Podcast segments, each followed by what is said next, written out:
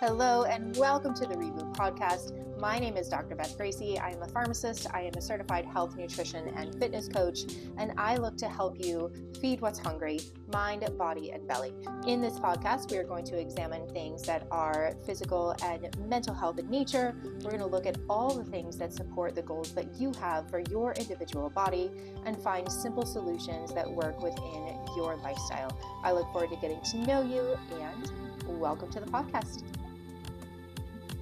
Hello, my friends. Welcome back to this episode of the Reboot Podcast. I am Dr. Beth Gracey, and today I'm going to talk about something that's kind of controversial and popular, and I'm going to give you all of my holistic and pharmacist opinions all at the same time. So, giddy up because we are going to talk about weight loss drugs. Specifically, we're going to talk about weight loss injections. So, the GLP 1 agonists like Ozempic, like Wegovy, like Saxenda um, there's tons of them that are on the market. That semaglutide, um, sometimes you'll see that in different weight loss clinics. Um, there's some compounding that's going on, and you know these medications really became popular. You know, in the last in the last year, year and a half. Um, so, like late 2022, early 2023, uh, we really started to see these grow and grow and grow in popularity, um, whether or not that had to do with like you know the beginning of the year and New Year, New Me, and all of that. But there started to be this this growing, growing popularity and this growing desire to have these GLP one agonist injections. And the reason why is that they work really well. They work really well for losing weight. And you know, if you have ever tried to lose weight, it is really hard. it's really hard to lose weight. And, you know, I am no, you know, I'm no exception to this. You know, I've had a couple of times in my life where I've had, you know, over a hundred pound weight fluctuations. And it's not pleasant. It's not comfortable. It's, it's awful, actually. and, you know, there are times where you truly do get desperate for change. And there are times where you are like, for the love of God, I just need something to help me, something to work. I feel like I'm working my tail off and I don't see change and I still don't feel good and I still feel fat. And you get in through, you get into that whole spiral. And I understand that completely. I've been there. And you know, it's an interesting place for me to look at these from from two perspectives. You know, more multiple perspectives actually. I look at them from a human perspective because I've been there and I know that feeling of wanting anything that is going to help and wanting just to see change finally and having that absolute pull of I don't care what it is, I just want something to help me. And I understand that. I've done that. I ate freaking grapefruit every single meal for like four days and that's all I could stomach. I've done all the things. I've done keto, I've done Weight Watchers, I've done Atkins, I've done that daggone grapefruit diet. Like I've I've done some weird things in in that quest to just feel better, to just lose weight, to just see some freaking change for once. And so I understand that. So when there's this like dangly carrot in front of you that feels too good to be true and feels easy, right? All I have to do is just inject myself with this thing once a week and you're telling me I can drop weight. Okay, sign me up. And that's what happened, right? Because not only was it this dangly carrot, people were truly losing a lot of weight a lot, up to like 25% of their, their scale weight. And I say scale weight on purpose here because this is where I really want to kind of focus because scale weight is very different than body fat composition. Scale weight is not the same as fat loss. So if you have a scale weight of, you know, 200 pounds and you drop 25% of your scale weight, you're at 175 pounds. Cool, right? Well, here's the here's the thing is that people are not dropping scale weight as fat. Anytime you have a rapid weight loss, anytime you have weight loss at all, there's always a little bit of muscle wasting that happens. So your body is not very specific all the time about, you know, what it's going to burn. And you know, for I see it a lot with like bariatric surgeries where, you know, when you've got this big rapid weight loss, you do lose fat, but you also lose muscle. And the concern that is coming up now that we're starting to get some longer term data um, with these GLP 1s is that the rate of fat loss versus the, the rate of muscle degradation is almost equal.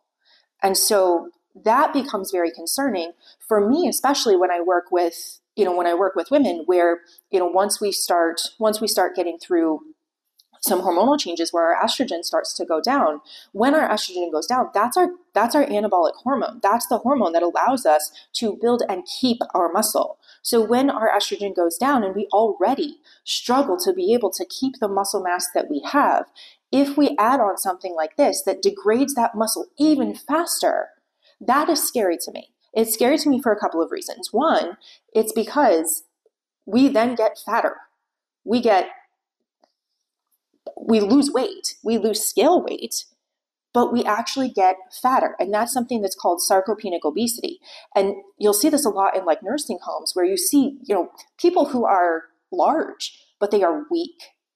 And so, if we already are at risk for muscle degradation just from our physiology alone, if we already have fall risks because our bone density can go down, when we already are at risk for poor balance and hip fractures and all of these things, if we add something on during the time of our life when we're already struggling with that, that is a big concern to me. And so I have this kind of wrestle between where do we go from here? Is this the right thing for this patient? Is this the right thing for this particular client? What are the goals that they have for themselves? How far do they go? And you know, is it a short term or long term tool? What other things are going on in their bodies that prohibit them from losing weight in the first place? And that's the thing that I, you know, I take into consideration when I'm having these discussion these discussions with women about should I start this? Is this the right thing for me? Should I consider this? Can this help me? So that's one of those concerns is, you know, where where are you within that that hormonal time period of your life? Do you have any other things that are going on your body? Do you have inflammatory issues? Do you have hormonal issues? Do you have PCOS? Do you have endometriosis? Do you have period pain? Do you have IBS? Do you have constipation? I'm going to come back to that one. Do you have high blood pressure? Do you have diabetes? Do you have high cholesterol? What are these other things, if any, that are contributing negative to, negatively to your health now that would point that needle to, yes, I need more rapid help and I need it now? Is it that, or is it, I really am just stuck in this weight loss? I need something to show me that I can. How do we do those things? How do we sift those things out? So it's always a risk benefit thing. So that's what I look at is, you know, what is actually going on in your body? What do you want? that's the bigger thing. You know, what do you actually want? How do you want to feel? And how do we get there? So, do you have other risk factors? Do you have heart disease? Do you already have diabetes? Do you have something else that is negatively contributing to your health now that would lead us to go down one route versus the other? So, let's talk side effects with these because they do not come. They, they come at a cost. they come at a cost for a lot of different reasons. Um, monetarily, absolutely. You know, average cost per month for these drugs is like fifteen to seventeen hundred dollars. And you know there are people who pay out of pocket for that. Um, you know some insurance companies are covering them. Some insurance companies now I'm starting to see where they won't. Um, they're starting to not cover them without one of those other risk factors like high cholesterol or diabetes or blood pressure or something like that. So there there is cost involved here. The other thing is that you know the cost to our bodies. Anytime we put something in our bodies, positive or negative things happen there are always positive and negative consequences to every single thing that we put into our bodies. And without getting super scientific about the mechanism of this, you know, they work in two ways. They work to change your the insulin sensitivity they work to change how your how your body is actually processing your carbohydrates but they also slow down your gastric motility and so when i say that i mean it's the speed at which you eat something and then you poop. So it's how long it takes your body to be able to push whatever food all the way through your system. And this becomes concerning to me because a lot of the women that i work with have a level of constipation already. And so whether that's due to stress you know IBS, there's there's a lot of different things. Diabetes is one that already can cause a level of gastroparesis, which is a slowing down of that gastric motility. So when these medicines slow that down even further, one, you feel like garbage. you can get bloated, you get severely constipated, and if you can't get if nothing can come out, it's really hard to put anything in. And so people do tend to not be hungry at all because they can't poop. there's no space. And so if there's no room for it to go, then nausea and vomiting becomes a problem. And the other thing is that if it's not actually getting digested and pushed through, what do you think is happening for absorption? It's not great. It's not great at all. So now we've got some nutrient deficiencies that are happening, both because just the sheer volume of food can't go in your body and you're not absorbing it as well. There are risks, and there have been instances of people with bowel impactions. There have been instances where people have needed bowel surgery um, because they just can't. They just can't go. Um, and the other thing that I think of here, you know, as you know, if you followed me for a while, I talk quite a bit about, you know, perimenopausal and menopausal nut- health and nutrition. And one of the things, the, the physical needs that is worthwhile to really pay attention to is the amount of protein that we need during this period of our lives. And that amount of protein goes up. It goes up the older we get because of the reasons I was talking about with that with how our estrogen goes down. And so our muscle mass goes down. We have to have those protein building blocks to even keep it there. That's what keeps us safe. That's what helps keep our balance. That's what helps protect us if we do fall. That's what helps us get back up off of the floor. And so if we don't have enough of those building blocks, when we are already at risk for that muscle degradation, it's going to go even faster. So that becomes a concern. So when I work with women who who decide that this is the right choice and this is where we want to go, we really do have to pay attention to, you know, what goes on their plates because protein takes a long time to digest. It really it's the longest. It takes the longest to digest and go through your system as is. So if we got something that's kind of halting that that process, that can really not feel good. And so it can become a rate limiting step and something that really does it impact that it impacts that quality of life. And so that's a big conversation to have with yourself, to have with me, to have with your, your healthcare practitioner about, you know, what are the goals that you have and how is this going to impact, benefit, or limit the quality of life that you're looking for for yourself. So those are huge considerations that I look at with, you know, what is the protein that we can actually get into your body? And then especially what is the level of movement that you can still have and still have safely. Because if you aren't able to eat as much, your calories are going to go way down, right? So your energy requirement stays the same, but the ability for you to actually meet that with with nutrients and with food changes. And so we have to be very cautious about that so that you are not well nourished, so that you're not you know, keeling over at your desk at two o'clock because you're so daggone tired you can't even move or think. And so those are the kinds of things that, you know, when I'm working with women who are on these medications, we look at, you know, what what actually makes you feel good? How can we get more protein in you? How can we make sure that you've got you know enough of your veggies? Are we getting enough fiber? And then really what are the symptoms that you're having? Is it impacting your digestion? So is that a place where we look at you know different supplements rather than coming from food? Is that a place where we're looking at some shakes rather than having you know chewed food which sounds kind of weird but shakes shakes and soups are a really easy way because your body doesn't have to work as hard that we can extract some of those nutrients and be able to you know give you the best the best option while you're going through you know whatever this whatever this time period is. And you know the other thing with with these medications is they really are marketed for forever usage. And i inherently have a hard time with that. Um, and they and they have that because the way that obesity is viewed it's viewed as a disease that has no cure. And i don't I don't agree with that. Plain and simple, I don't agree with that. You know, there are there are reasons why we are where we are. There are physical reasons, there are chemical reasons, there are emotional reasons, there are habit reasons. None of us is born obese. None of us. It is there are genetic components, there are up and down regulators, there are a million different things that do contribute to obesity. However, it is completely reversible. It may take different strategies, it takes lots of different tools, but it is completely reversible, as are things like high blood pressure, as are things like diabetes type 2. you know, we've got all of these different tools. And semaglutide and the other GLP 1 agonists, they are tools.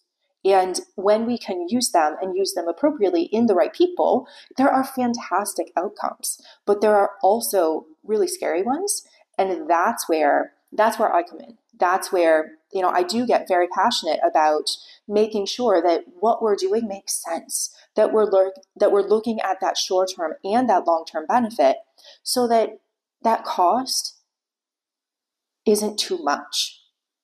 And that is a thing that I can't decide for you. It is a thing that you can decide. And it's a thing that, you know, I'm always going to encourage you to continue to look at as your body changes, as your goals change, as you start to feel impacts, positive, negative, you know, where do you go from here?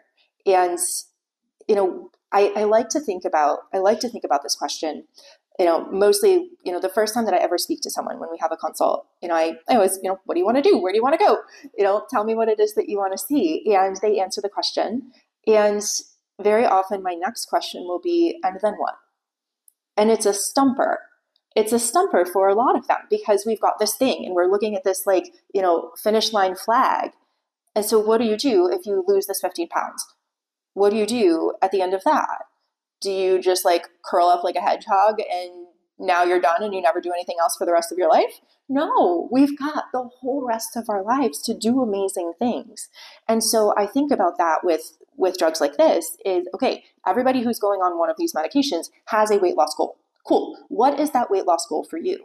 What happens when you meet it?